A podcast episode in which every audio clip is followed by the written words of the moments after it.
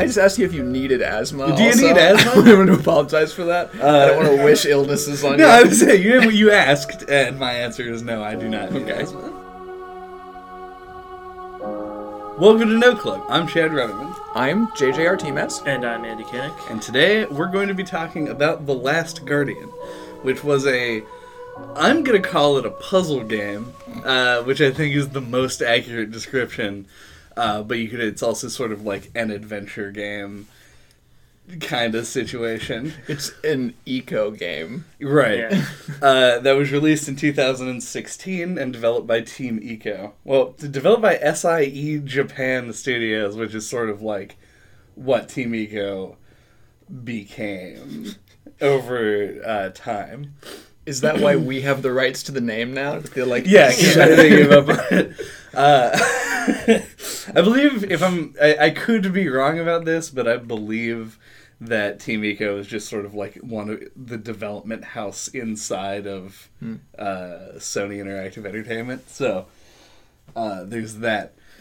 Uh, so this is the third game that in like the group of games in the sort of kind of obscurely shared timeline that is Ico, Shadow of the Colossus, and The Last It's Guardian. like a spiritual trilogy, yeah. kinda. N- Very few, if any, direct references between the three, but they are like within the same universe. Yeah. Ruins can't possibly look this similar by coincidence. That is kind of a. I feel like they almost like painted themselves into a box on that one, where they were like, "Uh oh, we have to do more ruins." Like, because yeah, it looks uh, just shockingly similar to the other two games. Where I think back on the PlayStation Two, uh, those games had that art style gave it sort of this like incredibly different look. And on a PS4, it looks kind of dingy. yeah, yeah.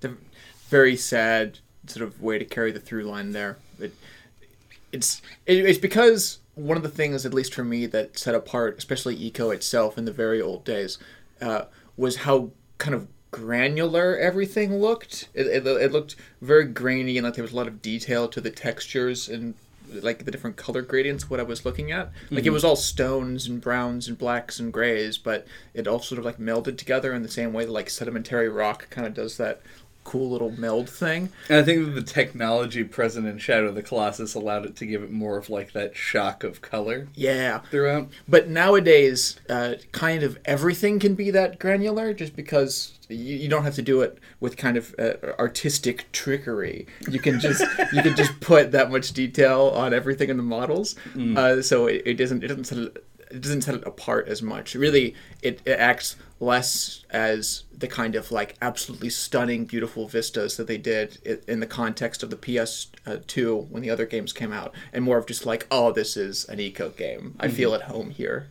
Yeah, I think it retains some of that look, um, but yeah, it's definitely like the effect is diminished. Yeah, I mean, like- for, for what it's worth, I do like how the game looks Yeah. Yeah. generally. Yeah. And like, I think the lighting plays like a big part of it because I remember like the outdoor scenes in Ico have like this really nice, pleasant, like spring morning kind of like color palette to them. Like they're very nice and relaxed and everything.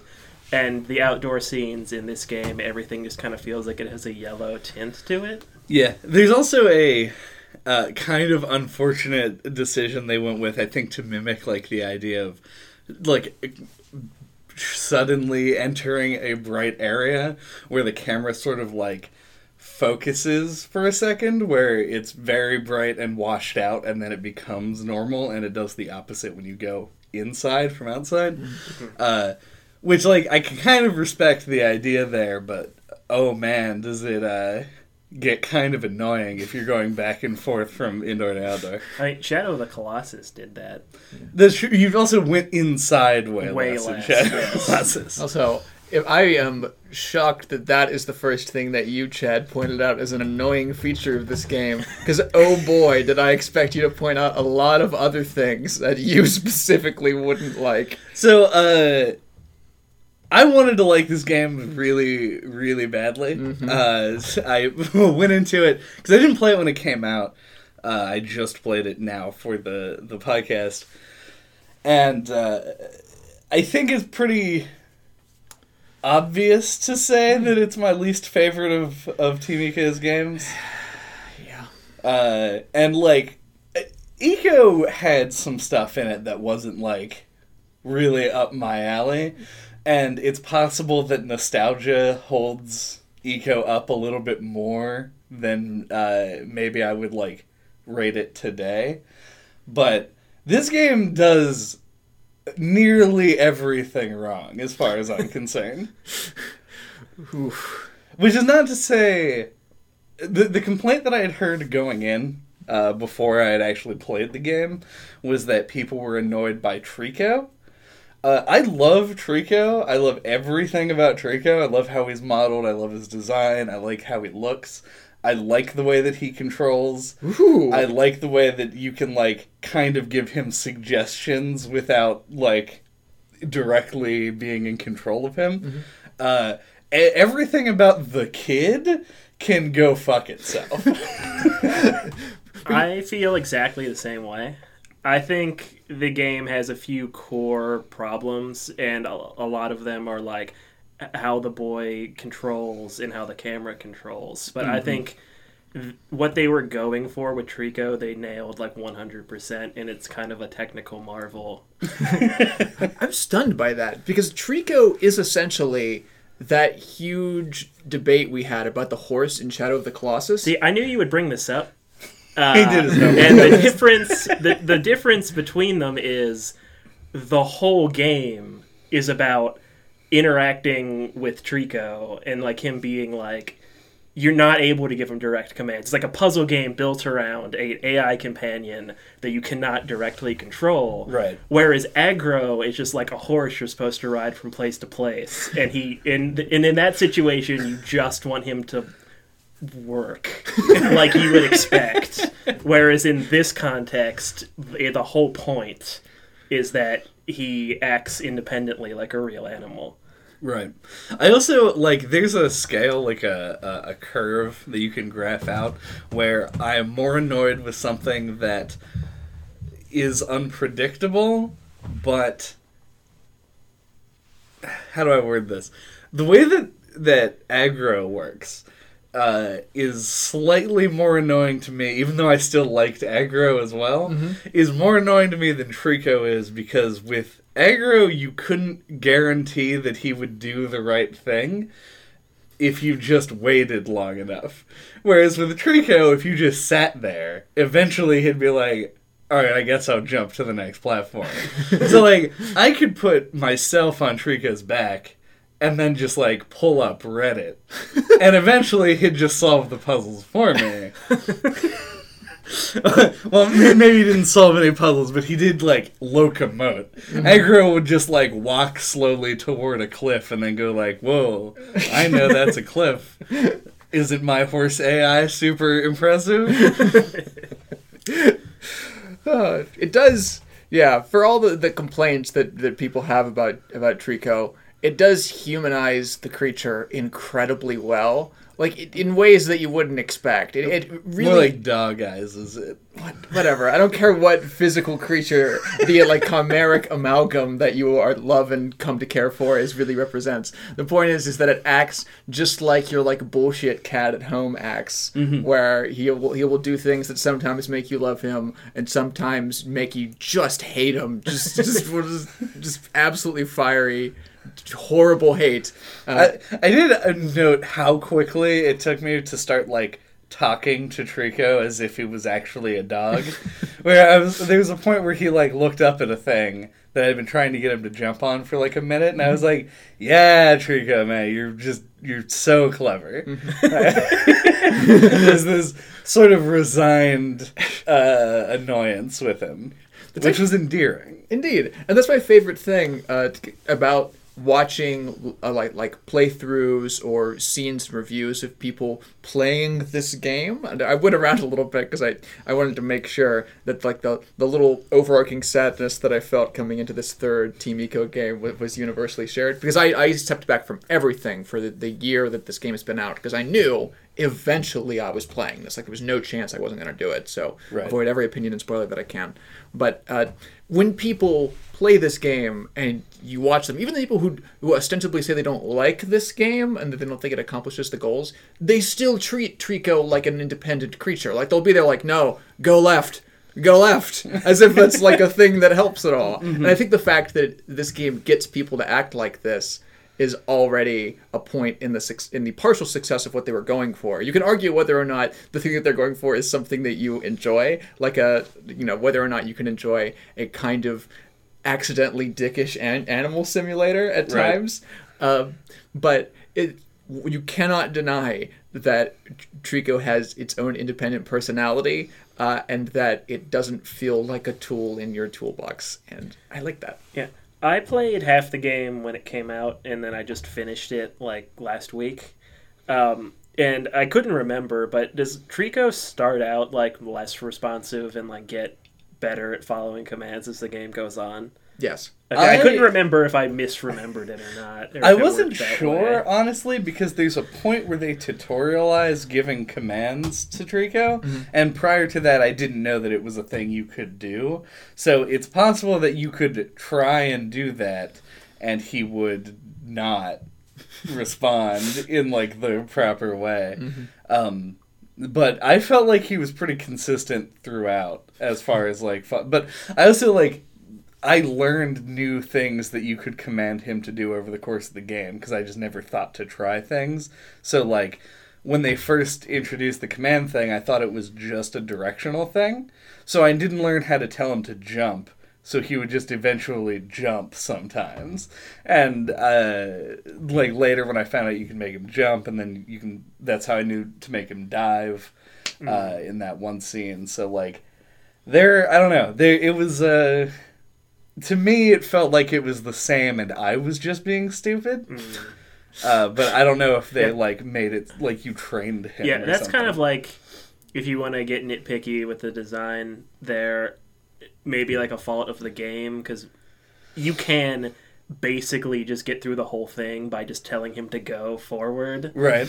You know, like maybe the other commands could have been more necessary Yeah. and then make people actually learn them. Also, I don't think I, I never got him to do anything by pressing the X button. Uh, I would like do it and be like down, and like he would sit when you do that, which is you know like kind of a funny joke where they're like you teach dogs to sit, so like how about you have a command that makes him sit, but like. Why have a dedicated button for it? like, why not make it make him go to the next lowest level if you're on him? But it just doesn't. He just sits down and doesn't move. Some of the commands feel like they're very like context, like uh, contextual, where if you hit that in anywhere that isn't like a zone that's like programmed to make him do like jump down to something, Right. just sits.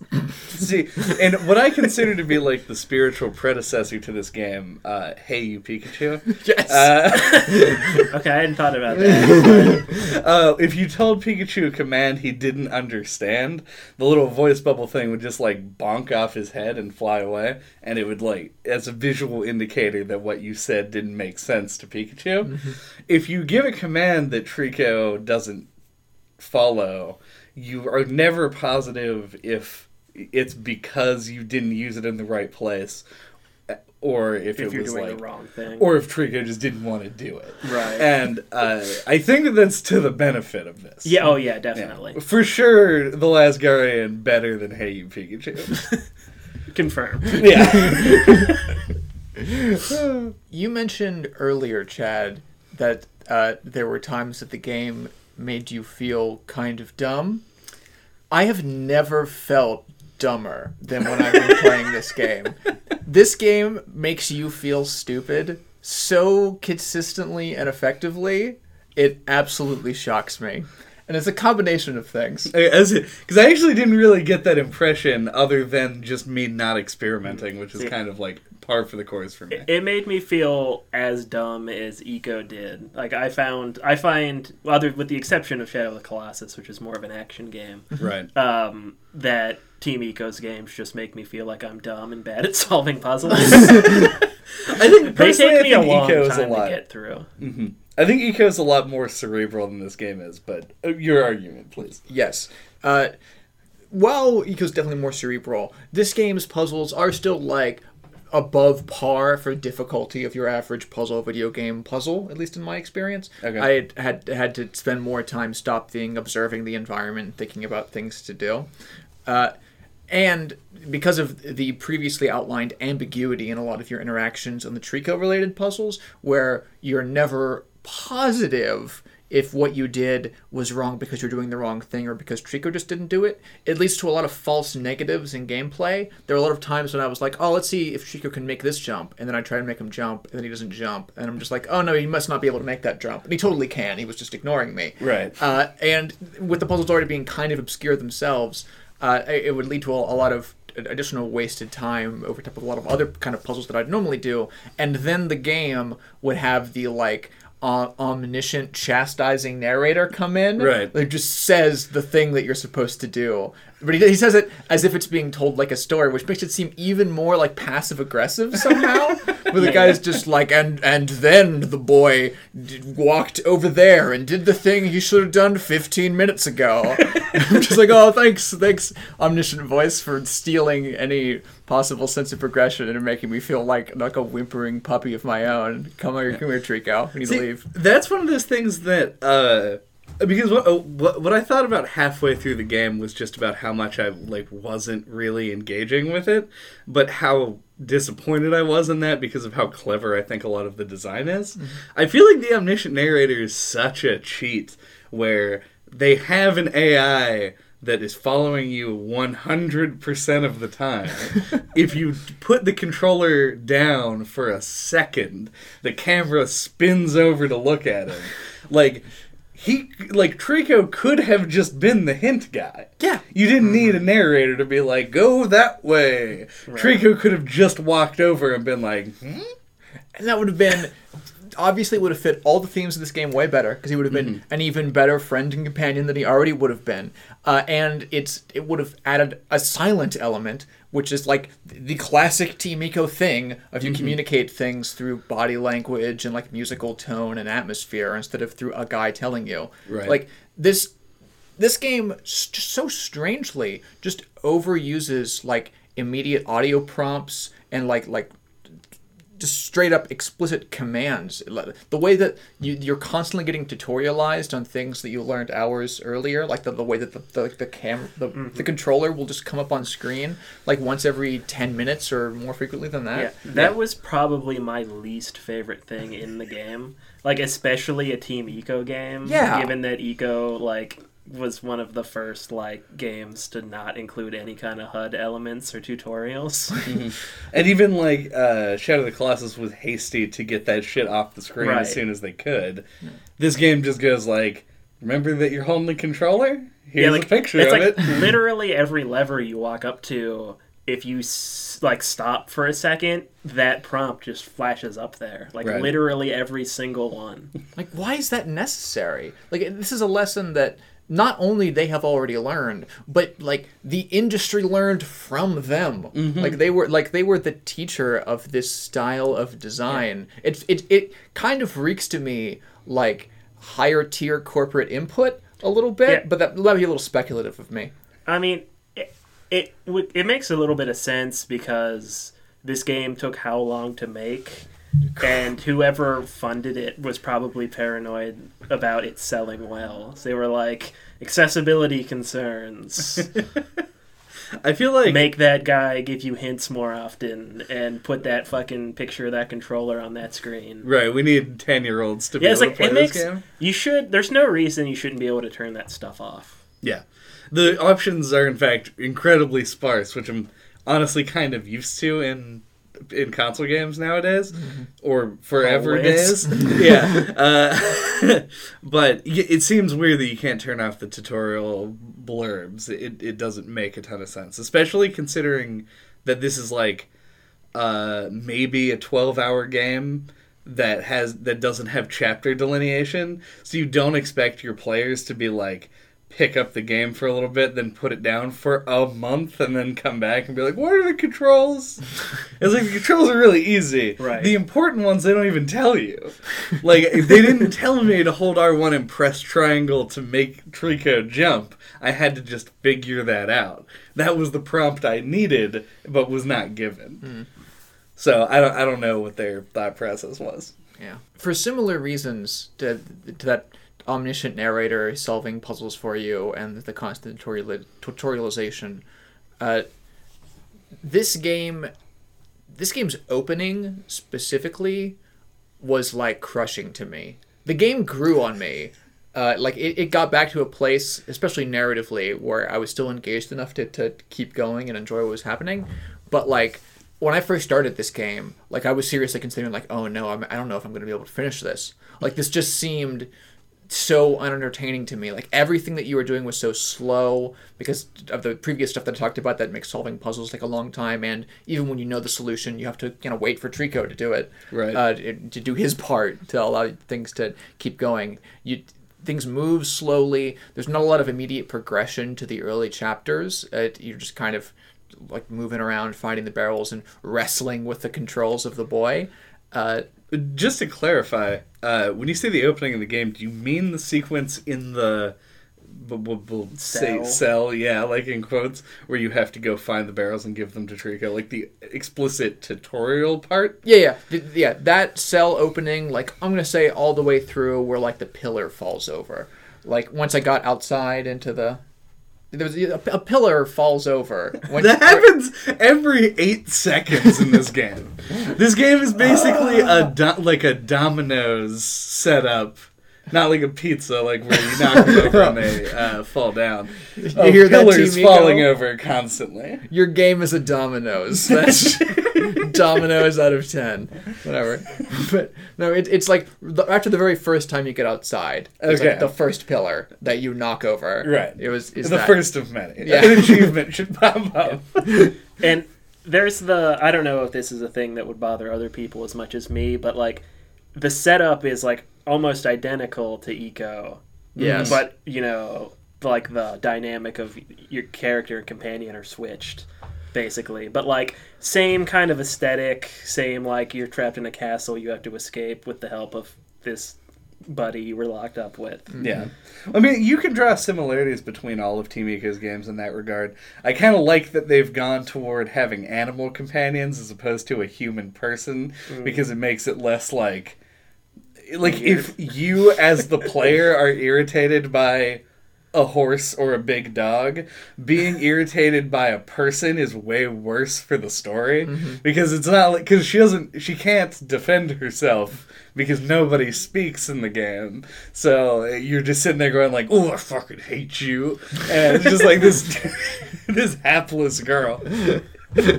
you can hate Trico all you want, but he's like a huge dog monster. so- Exactly. Like if it's a person, it implies they have like the autonomy to act differently. But Right. if it's a dog, you're just like, oh, it's a stupid dog. Like I forgive you more. Yeah, or it's a horse. Yeah. Like well, whatever, you're a horse. If- Do what you want. If in the, if on the multiple times when I like jumped off of a ledge and expected Trico to save me and he didn't, that Mm-hmm. was instead a person who was just like standing there indifferently as you fell to your death, that would have a very different tone. Yeah.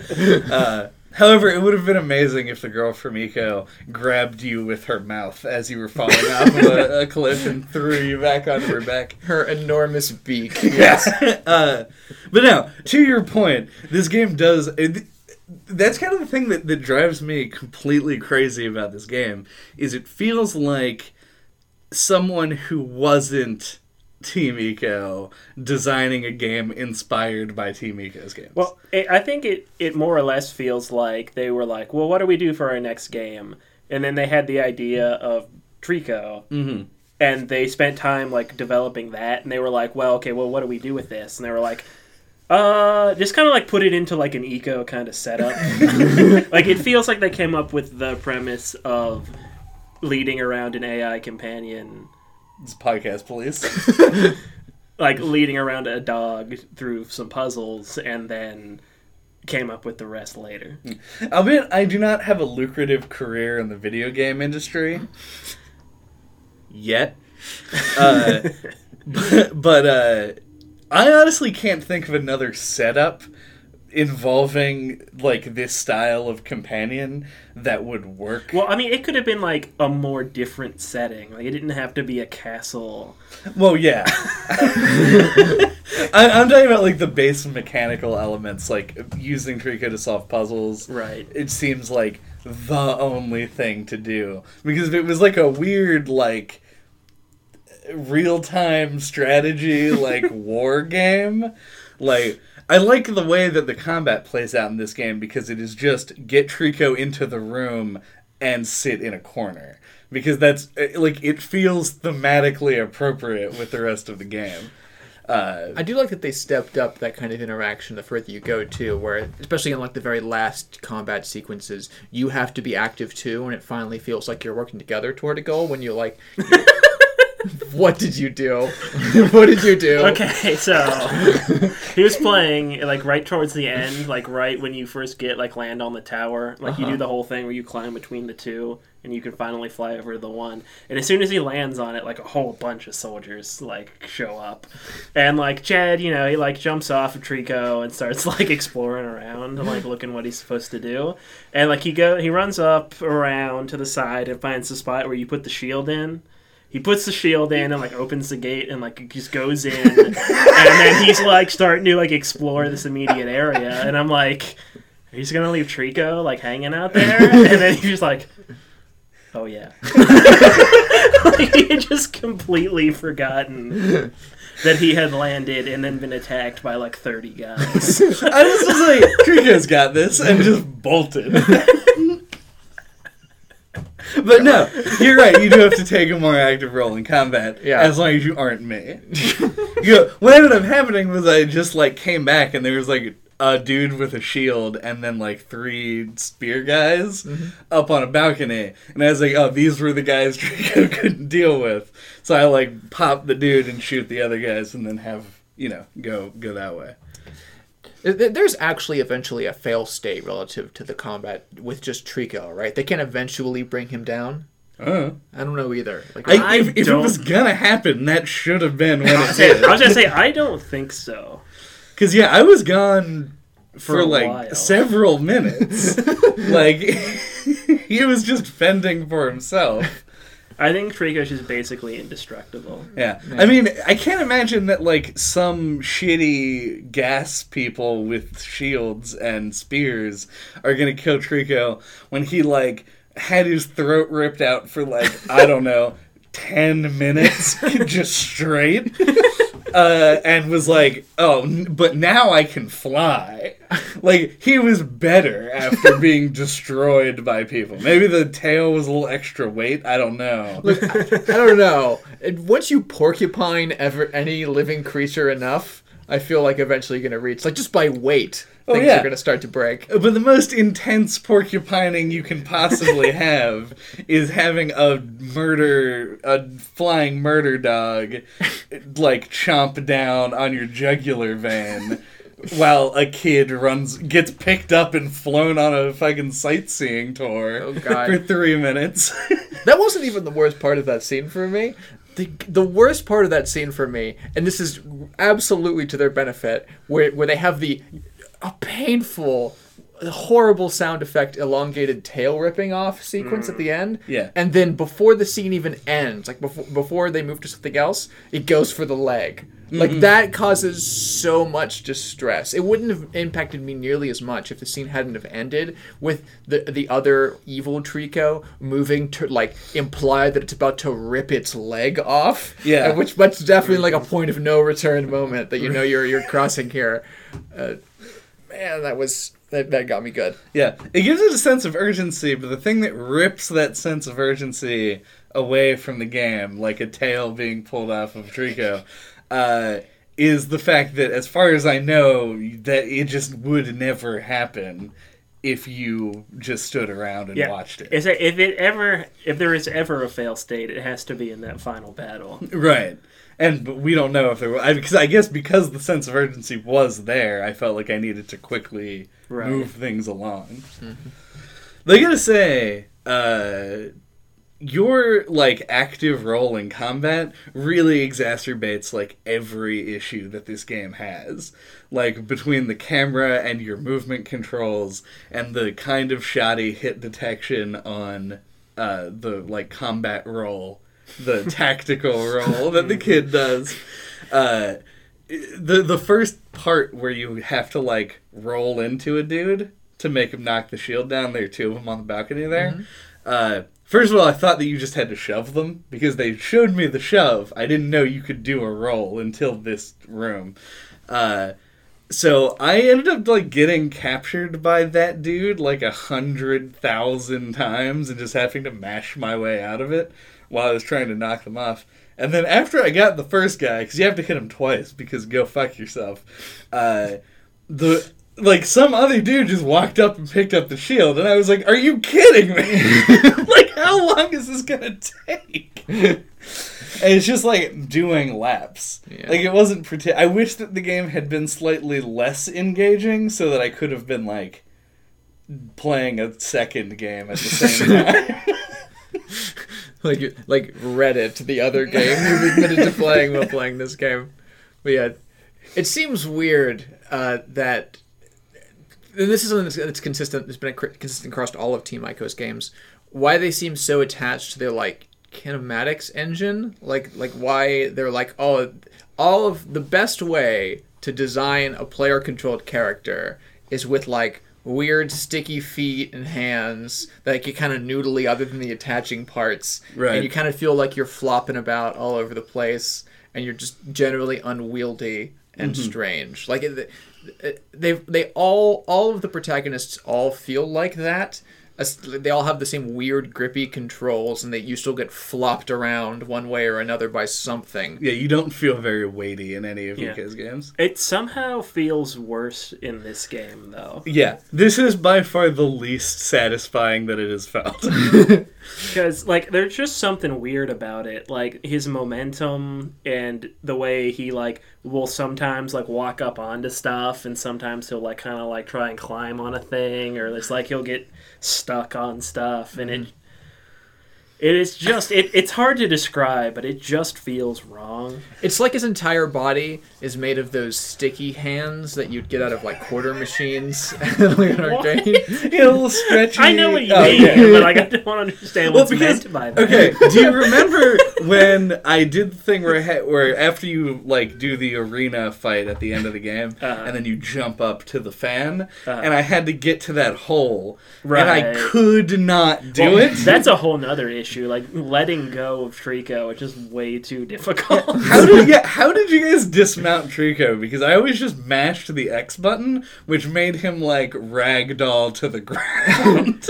I almost always climbed to the top and then jumped. Mm. I would try to climb to the side of him and let go, so there was an, an another place that he would be tempted to grab, Grab back onto onto. him.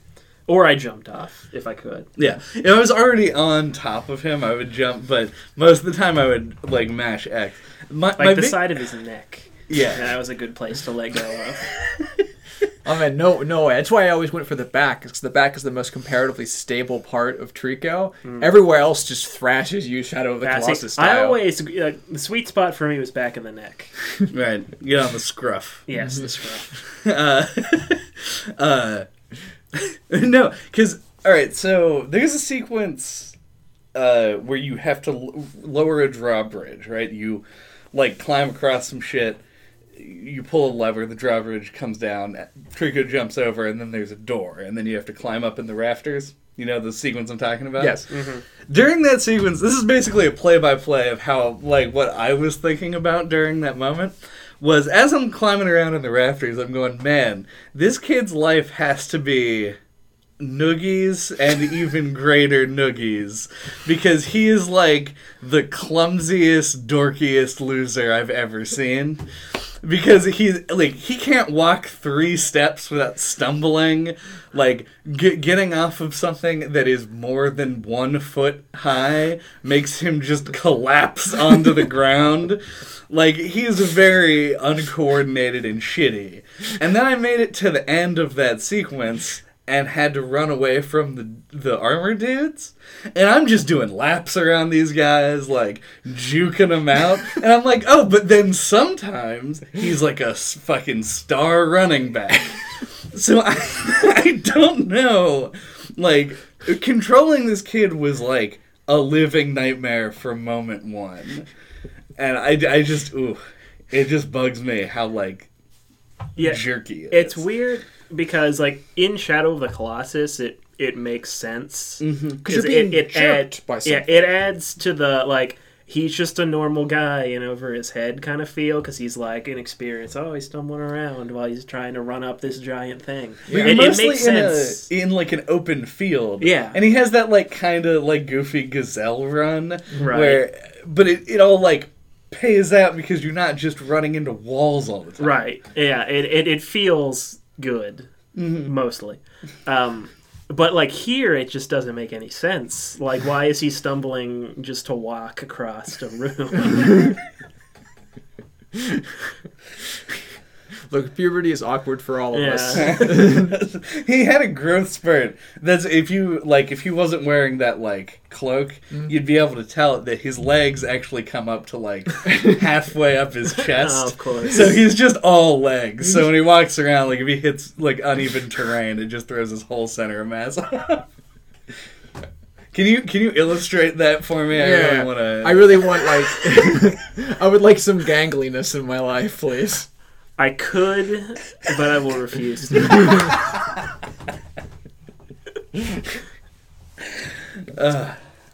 Oh, do you want to take a break so we can try and bribe Andy into? yeah, we can, and uh, we can talk about some of the stuff this game actually does right when we come back because Right. I feel like we were all just itching to get that out of our systems. Uh, all right, break time. Woo! Woo! Woo!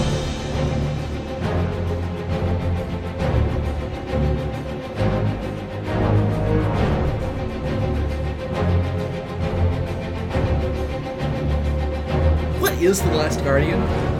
Okay. Welcome back to the podcast.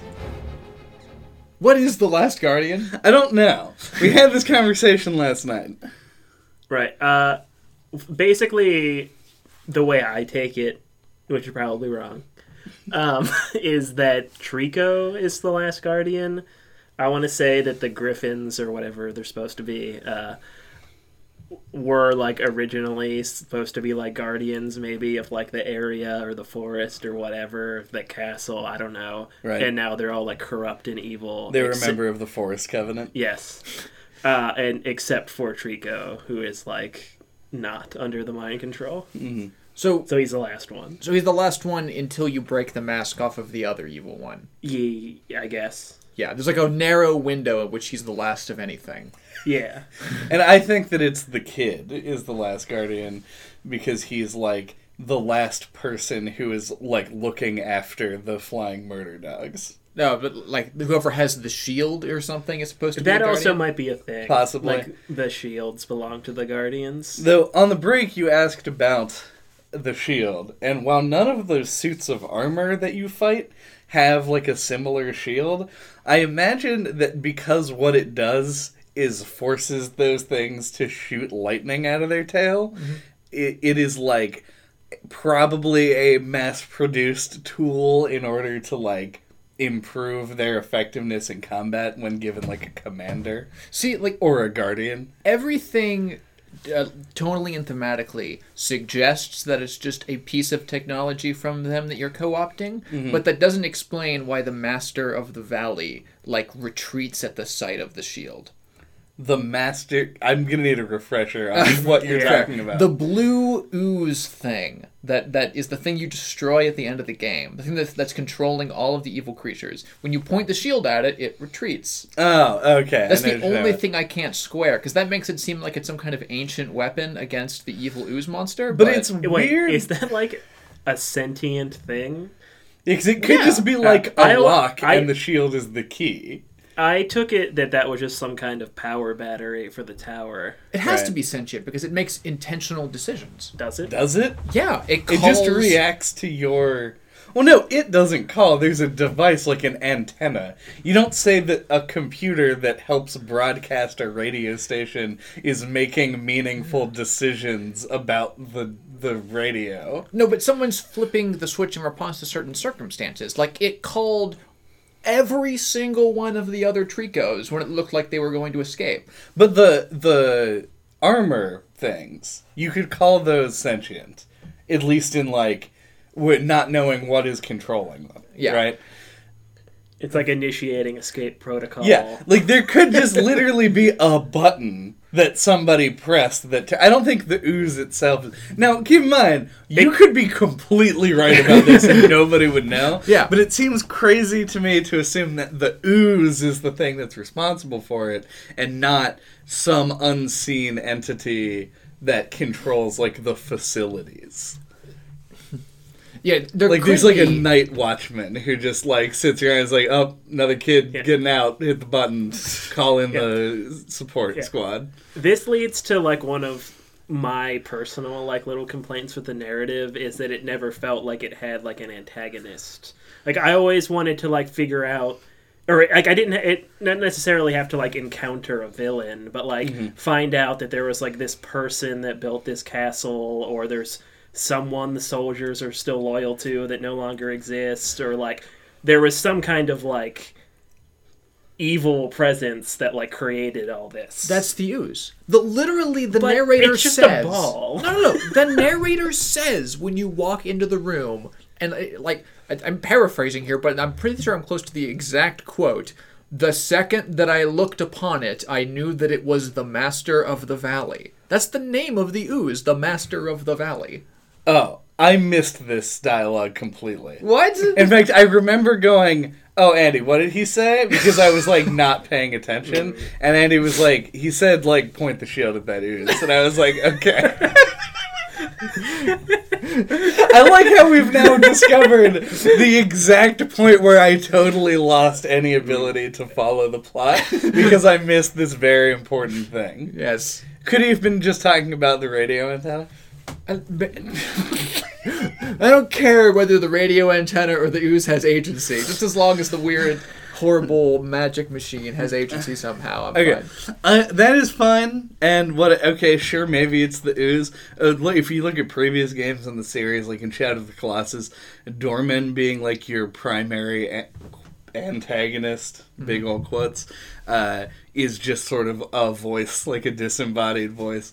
It's within the realm of possibility that they were like, "What's a good antagonist? How about like kind of a like a ferrofluid sphere?" well, and Shadow of Colossus also had like the shaman people that were like coming to hunt you down. Right. And Ico had like the evil queen or whoever she was. Mm-hmm. Yeah, I just felt like this game kind of lacked that. And if it in if it is a, just a sphere, ooze sphere. then that's like uh, an incredibly lame villain, all things considered. I, I think it's something that could have been cool, but that you need a little bit more context for. Mm-hmm. I, I, I agree. I would have preferred a, a- something a little bit more interesting, but I really did love walking into the room and seeing a ferro sphere because it's so far out of anything I would have expected from a, the Team Ico game as terms of an antagonist. Like I expected everything but walking into a room and see like this like crazy fucking science thing with like an actual radio antenna there. Sure. I also see now I'm conflicted now that I have this new piece of information because that I it obviously could not have built the uh like whole tower and shit. So, not just like, because it has no controls all the opposable limbs. armor. Yeah, right and then that's fine as well but it had to have been made by like dudes. Like some dudes with thumbs. Yeah, like putting it together. Right. Because well but the thing is it retreats when you illuminate it with the shield.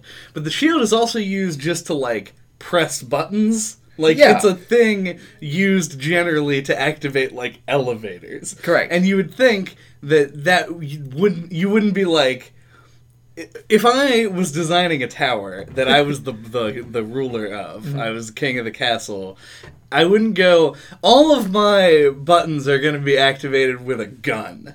You just shoot each button, and that'll like turn the elevator on. It makes perfect sense. dispense more ammo so Yeah. you don't run out.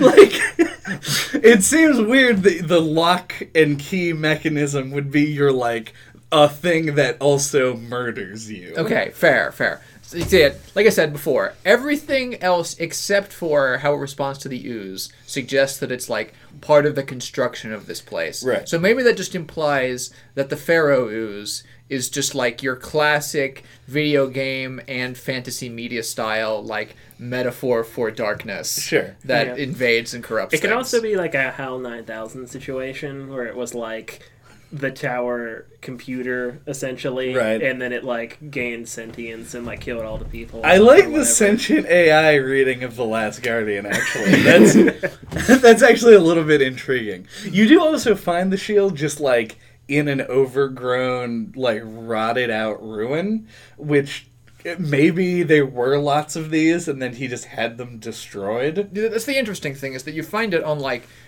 what's essentially like almost like a sarcophagus top, like a rounded out representation Yeah. of a person Right. who's in the floor, and you like take it out of the But you chest. also find those around that are just like buttons. oh, you do? I don't remember ever seeing another one of those. Well, you remember the last section where you like grab the heads and put them on the suits of armor and then they move? Yeah. Those are what you are putting the thing into that then like glow and open the ceiling. No. Oh.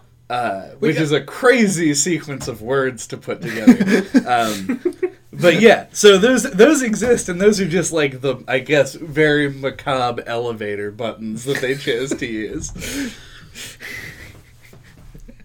Uh, It, yeah, it, it could have been that they used them to keep the uh, the sentient AI computer blob like under control, is that they used the shields to Yeah. keep it. Just like an access oh. card. It's like Yeah. admin. It's the admin shield. yes, the, the admin shield. Pseudo shield. uh, um, that is. I feel like this is okay. We made like a hilarious stab at trying to put together like the metaphorical meaning behind the plot in Severed that like turned out to just kind of be rambling nonsense mostly. this is I think the closest we've gotten to like making actual progress into deciphering a narrative on the fly. Hmm. 'Cause I like all of this. Like it was a thing that they made. The ooze was like a power core mm-hmm. that like became it was like from an unknown source, and it turned out that it was like an alien blob thing. Mm-hmm, mm-hmm. Took over the tower. Uh, I do not know why it wants children, but it- do we know why anyone does? No, no, we don't. yeah, fair. Totally fair. Yeah. The, the existence of children is, is truly a mystery. No, but um, while we're talking about like that ending sequence, um, He wants children because the thing that they're in is called the nest, and he was having empty nests. Because when you're an AI and you rise up and murder all living beings in your in your facility, eventually, after ten thousand years, you have like, and you, if you don't, assuming you don't have like a paperclip situation mm-hmm, where you mm-hmm. just infinitely do the one thing. Like, if your goal's accomplished, then you just get bored, and you're like, you know what I want? It's to settle down, have a few kids, stolen from me. Yeah, yeah, with sweet tattoos. Anyway, now we're getting into the crazy rambling part. I was just gonna say, um, since we're talking about the end of the game, um, I thought the whole like last tower part, once you like enter into it and it's like weird, like white and blue, like that whole that all the way to the end felt like really cool to me. Like, it felt video gamey, if for lack of a better like for lack of a better word, like more so than Team Ico's like other games, I think, and I mean that like in a good way. Yeah, Right. I, I feel like it did a good job of breaking itself away from the tone of the rest of the game. Yeah. Which is sort of like uh, lonely foreboding into like imminent danger. Right. Yeah, like I lo- I loved having to use the severed tail to like drop down into the center to like destroy the core. Right. Like all all of that I thought was great. Yeah. The only issue I had, as I expressed, was that I would have literally never thought to jump on the wall from the mm. moving platform because that just. Like, seemed like instant death to me. I, I don't know if you saw Trico like jump up out whenever you stopped the fan, but I think that's supposed to be your clue that you need to find a way up and out as well. yeah, I knew that I had to find a way up. I just didn't think it was hurtling myself at a wall while spinning at like a thousand miles an hour. that seemed like a recipe for having a child with no arms. I don't know. You, as previously described, you're floppy and goopy enough that I think you can just sort of It's take. true. There's a sequence. Well, this sequence happens a lot where Trico like catches you, mm-hmm. but during the part where you're like unconscious for a very extended period of time, something went wrong with the physics, and like Trico managed to get me to do like a full loop in his mouth, and because of that, the momentum carried, and I just like sort of propellered on the end of his face for a minute. I was like, oh, dear lord. So yeah, you can stand up to some serious uh, centripetal pressure. There's some well-made clothes. Yeah, Yeah. They they really not- are. They do not rip. Except when you need them to hang from a tree. Right. But then they stop ripping at exactly the right time so you don't fall. Future clothes. Whatever. Is that the note we're ending on? Future clothes? I would kind of love that to be just like future clothes. What are we talking about next time? Didn't we say we were going to talk about like things this game did well? yeah, we already did. This No. is this is one of the things that the game does well. I mean, its whole that narrative structure leading up to the end, like for a lot of the scre- reasons that you described, finally managed to do a, a sharp tonal shift in a way that Ico does to a greater or lesser extent in a lot of these games. Ico had it in after Yorda gets kidnapped, and sort of, but that's kind of more expected in terms of a desperate scenario, and the tone doesn't shift that much. It's just sort of raising the stakes. Shadow of the Colossus has it explicitly in the last Colossi when it's no longer subtext that things are sad and depressing, and now like the music and the, the thunderstorm keys you in, like, oh no, we're doing a bad thing now. Right. Um, and before, and that's not even considering all the Shadow of the Colossus and cutscene stuff. And yeah, when when this game starts to take a sci-fi turn, it was a really scary thing for all of us, and that was really effective for me. I think this is this was definitely the harshest shift in uh, one of their games. Like I, I don't think in any of the other games was like there specifically a plot twist. Like Shadow of the Colossus, you kind of play like an outlaw character already, and it's more of a sense of growing unease. And like you said in, in Ico, it's more of a, a raising of the stakes. I think that uh, in this, it, it legitimately is a plot twist where you start to realize, like, because you know something is wrong for the whole game, when you realize just how sort of like how far off what you thought was happening is actually happening is just a great little moment. Yeah, this place isn't just like broken and lost like so many of the other Team Ico style settings. This place is like a Soylent Green style abomination. like it's an active moral horror in a way that I was not prepared for. And the fact that they just never ever tell you what happens to the kids is mm. th- the sweetness on top of the disgusting pie. Just for clarification, it is super. There's no way it is a Soylent Green scenario. No, no, no, I don't mean. I mean not referencing like the kids are being turned into food. What I mean is referencing the tone of that short, where you get to the end and you're like, "Oh no, this is a horrible industry predicated on moral wrongs." It's actually a full length movie. Whatever. You know what I mean? Uh, Whereas big I always- Soylent Green fan here. I'm sorry. I always confuse it with a. Twi- I always think it's a Twilight Zone episode in my mind. I don't know why. Eh, But- that makes sense. yeah, Yeah. Uh, dark science fiction, black and white from the 50s. Yeah, 60s? Whatever. whatever. Uh, yeah. no one gives a shit about Soylent Green except for Chad. I understand. Uh, but yeah, definitely something like the kids are being kidnapped and stuffed into a, a little kid dispensary uh, that then shoots out a barrel to congratulate them on a job well done. Uh, though obviously Trico made the correct decision there because there are just like barrels all over the place, and if you just get one kid who is still like in control of his body, you can have him bring you dozens of barrels as opposed to just getting one per kid. That it just seems like a better exchange.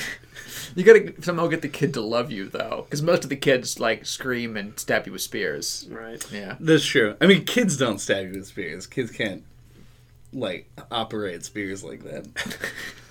I thought it was kind of weird, but I guess made total sense uh, from a gameplay perspective. But I always thought that I was going to be able to pick up the weapons that the enemies dropped at some point. Right. But you never are able to. Yeah, you can just do a dumb dodge roll into them. Yeah. That's your best best Also, move. Did you know you can rip their heads off?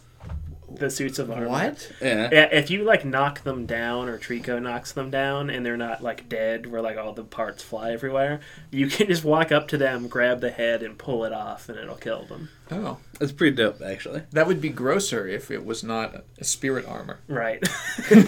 oh, one thing I thought that was cool in the game um, was I When liked Trico took how dump.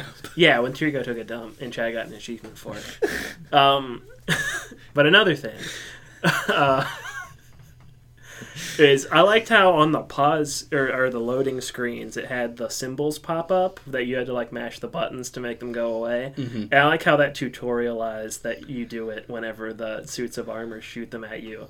And I like the nice visual touch that they correspond to the face buttons of the controller. Right. It would be. Uh, I feel it would be too gamey if they were the face buttons on the controller and they just and there were like five of them that you had to press. The fact that it's like a cluster and you like mash. Yeah, it doesn't feel like a quick time event or anything. Right. Yeah. Uh, I think it's a good balance and, and looks good Mm-hmm. generally. It, it takes you just long enough to realize that they're a triangle, a square, an X, and a circle. Uh, Speaking of mashing the face buttons rapidly, Yes. uh, how, how successful were you generally at just like avoiding being picked up by a dude? Not very. Yeah, like zero percent, maybe like five percent of the time I was able to get by. Yeah, a guy. it just depends on how many dudes there are. right. I guess yeah. In scenarios where there's like one dude, yeah, or you can two, avoid one guy like, Yeah. pretty easily. But they always just go like, "Here's five guys. Mm. Good luck. You're on a stairwell." it's like, oh great. I love making Yeah. my thumb ache horribly. Yeah, the curve of like the enemy encounters, I don't think is very good. I never actually got taken into a door though. I think I did once or twice. I fell like directly inside of one and managed to make it out somehow. like I ju- just barely scraped by, but uh, yeah, I don't know. The enemies were not particularly threatening, other than the fact that they were invulnerable and constantly tracking you. All right, they were a little bit threatening. I don't think it. I have anything more, especially on the on the positive end of things. Do you have anything more on the negative end of things? One thing that definitely fits more into uh, side one of the two sides of the No Click Quad podcast. Right. Uh, Side that- A. Yeah, side A. And that's. Can you imagine how frustrating it must have been to make this game? Specifically, to be the person who had to iterate on, like, Trico's AI or what have you? because, as frustrating and inconsistent as it is in the final release, that is like the culmination of nearly a decade of work to make that work as well as humanly possible. Yeah. Like imagine where Trico is at like year four. And and imagine the mental toll it must be as a professional developer to be halfway done at year four and what he must have behaved like it then. I like to imagine that there's actually just a dog with a like a, a brain scan helmet on, uh, hooked up to the internet, and that's how Trico works. Oh man. Wait. th- this game is like a mirror of the universe metaphorically. It's like what's going on in the game is that in real life they have a, Team Ico is rounding up tons of dogs. They have thousands little kids of dogs. going to neighborhoods and grabbing little dogs mm-hmm. And then putting them into a, a, a repository. Yeah, a horrible internet machine that uploads the consciousness of the dogs to each person's individual copy of The Last Guardian. And then in the game, the dogs go and fetch children that they put into the machine whose consciousness is metaphorically your consciousness as the player, Player of, of the, the game, game. into like a weird constant recursive situation. I love this. Uh, this is the reality. Although I I, declare it so. I guess that implies that there's also a ferrofluid AI machine in Team Ico. It's Yeah. Fumito Ueda. That does sound like the name of a ferrofluid AI. Oh, you know, because they had uh, they partnered with Gen Design on this. It's Gen. The ferrofluid liquid is Gen. It's it's Gen's design. That's a horrible joke. It's a terrible name for a ferrofluid AI too. It's like, oh, we've surpassed human consciousness. We've created something beyond anything a human has ever known or seen before. Uh-huh. What do we call it? We call it Jen. Gen. But it's spelled with a G, so it's cooler. Uh, Not Jennifer? No, no, no, No. not Yeah, Jennifer. It needs to be more. it needs to be more casual No, than that's Jennifer. if uh, that's if CD Projekt Red were Oh on fuck! I forgot that that was the name of a character in The Yennefer. Witcher. With a Y. Oh yeah. Oh, Uh, I quit the podcast. that's fair. Okay. But back to the actual discussion. Mm, Like, right. I, I do think I would like to see what any like PS3 builds of this game controlled like. It's the same because it controls the But same. I mean, as, I imagine Ico. like the. Uh, I mean, not in that sense, but like how Trico, like how the AI worked, like oh, yeah. how they like. Because I imagine it's just a worse version on the PS3 what Yeah. they did eventually. just like Trico, just like walking over here and then turning around and walking back over there, yeah. going But the laps. 'cause even like AI that is lauded in this industry doesn't behave in like any semblance of a realistic way. Yeah. I imagine it's easier to make something act like it's a dog than to act like it's a human being. Well, obviously. Right. Yeah. But the accuracy with which they made Trico act like a dog is incredible. And the accuracy with which anyone has made a person act like a person is still like a laughable concept. Yeah. Mm-hmm. I wonder if anyone's tried to make like a cyborg dog that is actually convincing yet. I wonder if it's a thing that exists in the world. I don't think robotics have like developed far enough that you could actually make a cyborg dog just body, you know, like actual like like make it. Oh, that will like ambulate like a dog. Yeah. Oh, okay. Like- that's Hey, fair. like uh like Robo Puppy from Right. Futurama. yeah. Yeah. They- Uh, They'd all look like Boston Dynamics. Yeah, I don't think you can make the parts like small enough. There was or- totally a robot dog toy when I was a kid, but obviously it didn't like, it, like it didn't walk around like a dog does. It just had four legs and it would kind of like like hop back and forth Yeah. uh, to move around. Uh, and didn't act like a dog at all. Yeah. So this is something that's like on the minds of people making. I bet if we looked it up, you could buy like a semi-realistic dog robot for your kid. Yeah, Sony made the ones you're talking about. I think they're called like Aibos or something. Uh, and people, I think this predates the Aibo that I'm talking about. Is about. it Tekno? Oh, it might have. Did it have a little bone? Yep. And then you would tap it to the face, and it would be Mhm. like, Yeah. "I love bones." But b- bark, bark. oh man, bones is so cool, man. Thanks for the bone. Uh, no, I mean, I mean bark. I mean, woof. bark, bark, bark, woof. and this is the reason uh, why people in Japan give these robotic dogs funerals already. Yeah. Yeah. So imagine what it's going to be like when we have the real cyborg dogs. Mm-hmm. When we have the neural network of dog consciousness broadcasting out behavioral analytics. Uh. I don't know what the fuck. so let's uh let's see if we have any final thoughts.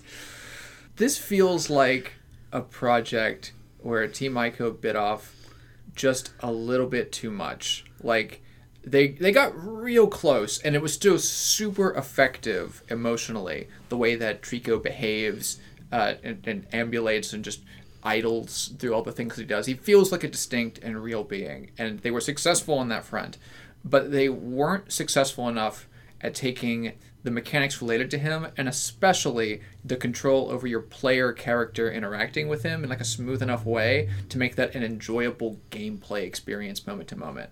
Like narratively, tonally, they're just as successful at all the games as they always have been. But this is the first time I've played a Team Ico game where I feel like the moment to moment gameplay was kind of a chore. And I just wished I could get to the next scene or set piece and not have to just be like, over, over there, go to the right, do that thing.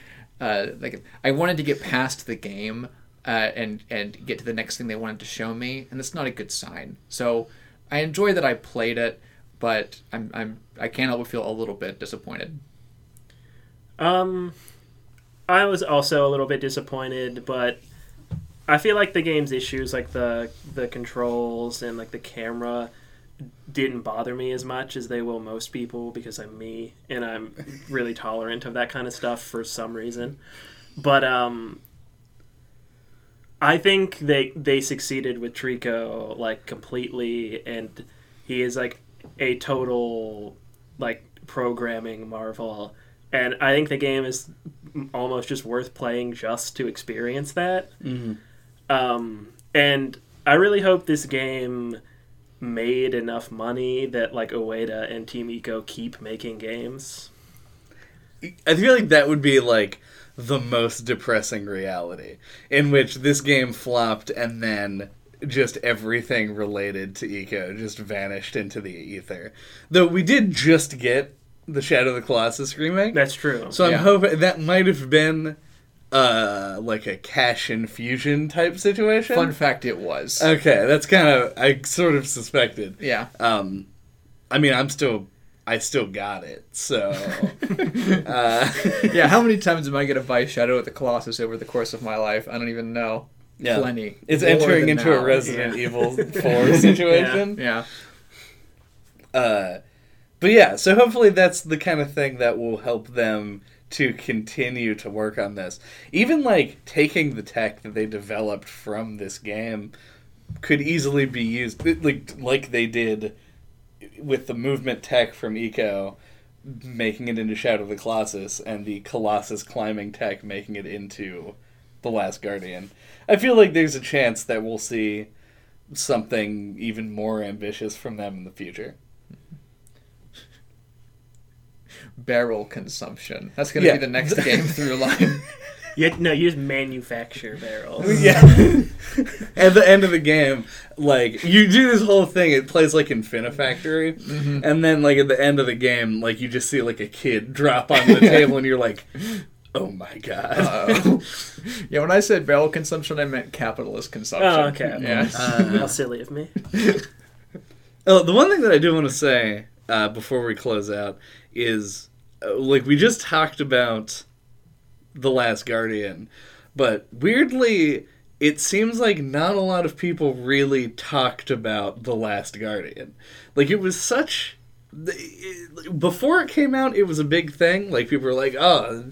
Nine year development cycle for the next game from Team Ico. Let's see what crazy thing happens. It comes out like three dudes go, I didn't like it. And then nobody spoke of it ever again. and I find that really strange because, like, not only was it not like on someone's game of the year list, it wasn't even on like one of those highfalutin games should feel like a punishment to play mm-hmm. Games of the year list type situations. And it just baffles me because there's so much interesting going on with this game. Uh, and yeah, like Andy said, I feel like it might legitimately be worth playing just to experience the way that Trico ex- like moves around and and like acts in the world. It does kind of seem like no one or like kind of like niche of people really latched onto this. Yeah. And, it just feels kinda, like such the flew game under, that like would. everyone's radar. Mhm. Maybe in like ten years it'll have like a huge cult following or something. Yeah, The It'll- dog people. Dog people. God, what a weird. Uh, thanks for listening to No Clip this week. What are we talking about next time? Uh, next time, we're going to be talking about Hollow Knight, the game that everyone talked about for a minute there. uh, until then, you can get a hold of us. All of our contact information is at noclippodcast.com or on splattershot.pro. Uh, and for this week and also every other week, if you really want to, you can go to noclip.com slash teamico for no reason. uh, give us a five star review on whatever podcatching platform you're listening to us on. Uh, check us out on YouTube. Watch all of our old episodes. Sure. Then listen to Yeah. all of our old episodes. Follow all of our commands. Mhm. Share with your friends. Do what is required. Smash that like button. See you guys later.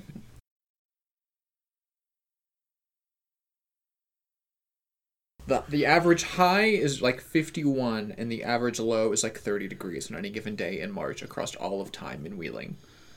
So it's between 51 and 30. How about that global warming? Am I right? what a hoax.